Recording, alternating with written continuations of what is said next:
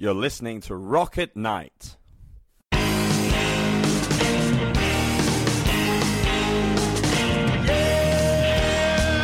yeah. Are you ready? Hey, tonight I'm gonna take you on a little trip. We're going down south by the Mississippi. I'm gonna take you to a place where never. Bring your mother, your brother, and your best friend. I'm gonna They'll tell you all about your body heat. Not gonna talk about it, just gonna do it. Get on down if you feel up good. Now, get on down. Brilliant. Well, um, hi there. My name's Simon Shoulders, and I'm very lucky this evening to be uh, in the company of Dan Patlansky. What a Um, pleasure. Pleasure to be here. So, renowned blues guitarist, storyteller, and songwriter. Uh, just rele well, how, how long ago did you release your latest album? The latest album was, believe it or not, a year ago. and we're still still on the road with it. Yeah. Um, but you've also got a single release more yes. recently, haven't you? Yes, uh, which was released maybe two weeks ago, somewhere Yeah, somewhere in that in that region. Yeah. Well, um, so interviewing isn't something I normally do. I'm usually a photographer. I get to hide behind Sure. the camera and watch someone like you do your thing on stage. Yeah. But it does mean I'm fascinated with images. Right. So the first thing that struck me about your album was actually the artwork, the cover. So you've got this sort of image of a, you know, a, a desert plain, big like leaden dark clouds, and in the middle of that you've got a, a smartly dressed gentleman on his knees, head in the sand, on fire. Yeah. With- you know, so you can't see his face. The album cover. the album cover, the album cover. Um, it's a really strong image. Got desert plain, you've got Yes. these big dark clouds, and in the middle of this, you know, this scene, this fairly desolate scene, you've got a smartly dressed gentleman in a suit, on his knees, hands on the floor, head buried under the ground, jerry can next to him, matches, and he's on fire. Yeah. So. What's going on there? So what's going on there is, I mean, the inspiration, just the general feel I wanted is I'm a big Pink Floyd fan. That's my biggest, one of my favorite bands of all time, right? And the reason I got into Pink Floyd, the reason I started listening to their music is because their album covers were so intriguing. You know, I looked at an album cover and I went, I, want to hear what Yeah. this music is Yeah. because you know, the, the, the album cover was so intriguing. So I wanted that. I've always been a big fan of that, that artwork. So the story behind the album cover is the album's called Introvertigo. I'm an introvert by nature, I would say. Um, so the, the, the guy with his head in the sand is kind of like someone trying to hide away from the world and society. And the fire on his back kind of symbolizes you know, my self-destructive side, and I suppose we've all got a, a slight self-destructive side to us. You know what I mean? Um, Yes, you know, yeah, just no, kind of catching yourself on fire, and yeah, for, for whatever reason it might be. You know, so that was really, you know, the the image that came to my head when the album title Introvertigo came, came about. Yeah. So I'm really intrigued by the, the, the Pink Floyd link because as I was listening to your album today, that, that was actually something that sort of popped into my head because it seems that there's a really broad palette of influences going Sure. on there. So can, can you take me through a little bit of that? Yeah, so I mean, Pink Floyd was like kind of my first love, if you will, when it came to music, right? First real love. Um, still are, you know. Fair, A- fair, A, a- yes. a strong love of mine. Um, but obviously, another huge love of mine is the blues, you know? Mm-hmm. So, Stevie Ray Vaughan, Hendrix, you know, the psychedelic blues thing, Mm-hmm, and the old blues guys like B.B. King, Albert King, those are massive influences on me too. And for a very long time, I was a classic blues player. That's what I play. That's all I wanted to play. That's all I wanted to listen to. Um, you know, about five years ago, I kind of said, "Hold on, there's I've, I've listened to this whole host of music, and I've got, you know, through my whole life. Mm-hmm, you know, let mm-hmm. me kind of start bringing some of those influences into the blues. So I think what I do now, it's blues based, always will be blues based. It's my first love, but you know, guys like Pink Floyd are a massive influence on me. So I thought, well, why not bring some of that essence more into the music and if it's a classic rock thing like a Zeppelin thing, bring the essence of it more Yeah, than yeah. you know what I mean?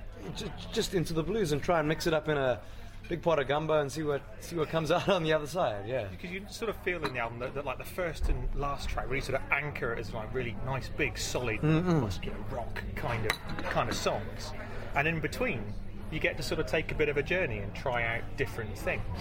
Yeah, so I mean, I've always kind of tried to forget about the genre, you know.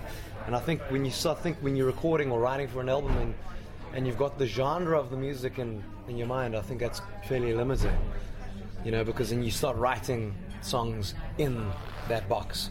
Yeah, yeah. And, and and for me, it's you know, as I say, everything is based in the blues, but I definitely wouldn't say the album's a traditional blues album. And there's a lot of blues police, I say in inverted commas, out there that come to shows and say this is not blues, and I'll say, well, it's it's definitely my version of the blues. It's definitely not classic blues. Yeah. yeah, I think you use those very words in "Bet on Me," don't you? The blues police are. That's exactly, Yeah. and that's exactly what that song's about. Yeah, yeah. Uh-huh. yeah. So, so one for the critics there potentially. Yeah, I mean, I mean, for the most part, I mean, you know, the album's been rec- all, all albums have been received well, and you know, my kind of brand or, or style of blues has been received pretty well. Mm-hmm, mm-hmm. Um, but it's it's not really the critics uh, like. Uh, when I say critics, like journalists that, that have I've had troubles with, it's it's really the blues police are those people that have blues ended for them in 1959. That's that's as far as blues evolved for, for people like that, right? Okay. And for me, any every genre of music needs to evolve to stay alive. It really is. It's you know what I mean. I'm a, still a classic blues fan. I still listen to classic blues all the time, and there's still current artists doing the classic blues stuff, Yeah. and they do it brilliantly. I'm just not one of those people who can do an hour and a half show of classic straight up blues for an hour and a half and keep people's attention. That's not. So, you want to mix it up a little. yeah, and, and you know, bring other elements in, and that's that's the exciting part for me about it. Yeah. Because the, the, the track for me, uh, the second track was "Poor Old John." Sort of struck me as one of the most bluesy. Yes. And, and, and it's a really interesting story there because yes. Yeah. yeah, whoever's singing that clearly isn't happy Yeah, yeah, with, with someone. What, So- what's the story there? So, well, the, the story on, on poor old John is it's kind of like a fictional story that I kind of, you know, a little story that played out in my own head um, about, you know, a guy that suspects his wife is having it off for someone else and is smelling the other guy on, on the sheets of the bed and and and they'll be held to pay pretty much. To cut a long story short, at the end of the day, and, I could say, it's a- it's and, and for me, it's a tongue-in-cheek song, right? Yes, So very much. Uh, it's about. It's as close to the classic blues thing. Old, the old classic blues guys used to write about whiskey and women, and I thought, let me bring the album back to the blues by doing a song like that. Yeah, yeah. Yeah, no, I could, I could yeah, say yeah. that was a lot of fun. Yeah. And, and you talk about your, your the, the Pink Floyd influence. Well, it, uh, it was still want to be your man. Hmm. Was, the, was the track that really the sort of the sort of long arcing chord progressions. Yes, Yes, felt very Floyd. yes. You know, is that something you really tried to get into that? Not all? no. I think it, just was. I think it was a subconscious thing. I think Yeah. because I've grown up and I've listened to so much Pink Floyd in my life that you know you, when you write subconsciously certain feels come across. You know what I mean? Which I, I mean I'm I'm definitely not opposed to. You know, um, as I say, a big uh, Floyd fan. So. Um, that that I consider to be almost the slow blues on the album, Yeah. but it's not a traditional slow blues when it's a 12 bar slow blues or in- Yeah. in music The theory, it's yeah, it's a very very different chord structure and to a normal slow blues. But I consider that the slow blues for the record, and to me, it's my favorite song on the album and the favorite song for me to play live. It's, it really Okay. translates the best live for me. Yes. Okay, that's really interesting. Um, so you talk about growing up listening to, to things like Pink Floyd, the Zeppelin, Pop Tangent. Yeah. So, so what were your first musical memories then? You- My first musical memories. I mean, I think Pink Floyd was one of them. Mm-hmm. Um, that was before I saw the album cover and before I knew that I was hearing Pink Floyd. Mm-hmm. But my parents had an extensive music collection. They really Okay. did. And that's where, you know, I, I heard all this stuff. And Hendrix was a very early, you know, when I think about it, it was a very early sound. Hendrix. um, something that drove you to pick up the guitar. yeah, and Eric Clapton was an early sound. Gary Moore was an early sound. Okay. And um, you know, my folks, I listen to that con- constantly, and I mean, even to points of like Oscar Peterson, the jazz pianist, who's definitely one of my favorite musicians. That was definitely a, a song. I mean, a sound of my youth because my parents listened to a lot of you know, classic jazz and even fusion, like Weather Report and Okay. and stuff like that. So I mean, there's quite a a vast variety of of music. You know. So there's Yeah. always been a great deal of breadth there, even though your first love might be the, the blues. Yeah, it's and the, and the guitar. sure. But there's a there's a lot a lot there. Without a doubt. Without a doubt. Yeah. So, recently released "Sonova Faith" as, Hmm. um, as a single. So, so why did you pick that particular track from this album? Well, that particular track might sound very unartistic, but that one is the most requested song we get. Okay. Yeah. Um, the song that does the best on Spotify and, and, and places like that. So we kind of thought, mm, that's that seems to be That- that's the- a good reason. that- that's Yeah. that's, Yeah. a, that's the one that's we should do. Yeah, that's the one we should do. Yeah. And um, but you've also already said that uh, you still want to be your man is your favourite to play. That's my favourite. What it is is because of the nature of the song, I find as an improvising musician, it's the easiest platform for me to express through. Okay. Is the slow blues? There's a slow blues platform. It's always since I was a kid. The, the slow blues in the live set is always the the one that I enjoy playing the most. Mm-hmm. Okay. Yeah.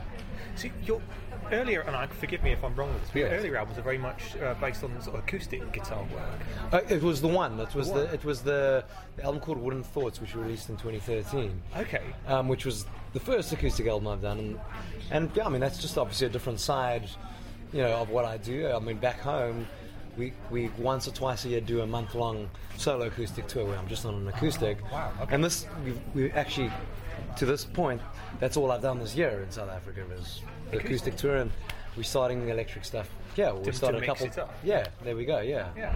Because uh, I was sort of reading a bit about um, from your blog of your tour with Everlast. Yes, that was very interesting. Yeah, it sounded like some oh, an incredible character to, to, to play with and go on tour with, but but also something that led to your album title, didn't it? Yeah, so I mean, it was the very, very first show I did with him. It was a, I think, a six-show tour in Germany, and the first show was in Munster, Germany. So mm-hmm. I think it's a little student town. We're playing for about a thousand people. There, he's he's also doing he was also doing an acoustic tour. Yeah, yeah. And I did my my set. It was the first one.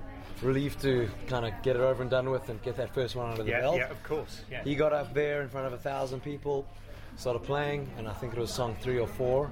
He played like a quiet ballad, and everyone was dead silent except for two guys in the back of the room who were having a fat conversation.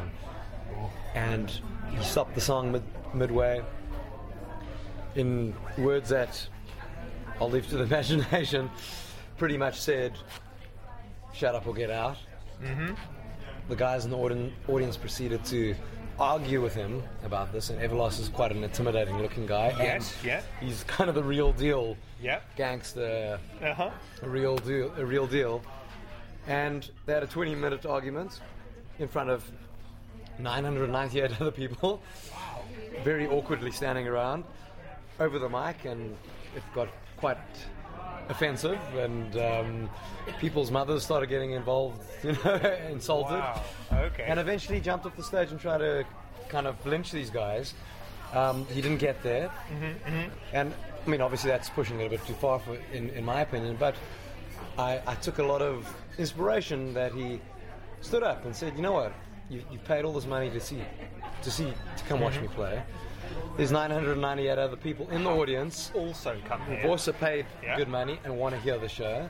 And there's time to be to be loud, and there's there's time not to be loud. You know, there's Yeah, yeah. and you know he stood up for that and obviously I yeah I think any musician in the world has experienced that a million times so I thought I took a lot of inspiration that he, he just stood up and said I'm not continuing until you, you get out type of thing and um, so we called the album Dear Silence Thieves you know which is a, a letter to Silence Thieves you know what I mean yeah So, so how did you feel at the end of that? So this is your, your first sort of uh, your first time on stage, you know, um, on this tour, and this well, quite an event's happened. How did you feel at the end of that? Well, it- it was scary. I mean, I hadn't met him yet. Didn't know if I wanted to after that. Um, you know, he's a very private guy, Everlast. Yeah. Um, his, his daughter has an immune uh, immune system deficiency di- disorder or something like that. Okay. So he doesn't like to touch people or shake hands with, with strangers because if he gets a cold or something, he can't Yeah. see his daughter when he gets home. Okay, yeah. Which is a fair enough thing. Yeah. Um, so you know, there's there's a lot of you know, tiptoeing around him a bit, you know, like don't get too close and, and all that. So I, I I met him for the first time on the very last show, um, in in Munich, and it was the, here's the last show the tour. He was flying back to the states. I was continuing on with the band in Germany, and I had a completely wrong impression of him because I didn't get to meet him, and obviously that first experience wasn't great. Yeah, yeah. And he turned out to be a really cool guy. You know, he came Oh, brilliant. came to meet me after my sound check just before the show. Said it was a pleasure having me on the road and asked me if I'd like to join him for a few songs in his set that night, which I did. And after the show, got got to hang out and drink a whiskey with him backstage, which was which was great, great, and Doesn't get much cooler yeah, than that, it does was, it? it was good. So he turned out to be a really cool guy. Yeah, Excellent. So, is there anyone you would really love to go on tour with? David Gilmour would be fantastic from Pink Floyd. I mean, that would be a. I mean, There's wow. definitely a theme here, isn't there? Definitely. I mean, he's just because just because he was the guy that got me involved. You know, the love for guitar was well, was his fault. You know what I mean? Yeah, yeah. And listening to him, and I'm still a fan. So, I mean, there's a million and one other guys that also wouldn't mind going on to it, but. I think the dream scenario would be playing with David Gilmour. one. Yeah, love to meet him. Yeah, So you've just played a couple of dates here in the UK. It was in Poole, Poole and Sheffield. that's it. Yeah, H- How did that go? Fantastic. Um, the Poole one was the first one at Mr. Kyps. I've done that venue a couple of times, and it's a great place to start a tour. It's comfortable. It's- I've played it before, which is great. Um, and then the second show was was great. Probably the best show we've had the year, this whole year. Um, at the, the HRH Blues Festival in Sheffield. And Okay, yeah. It was great. The audience response was fantastic.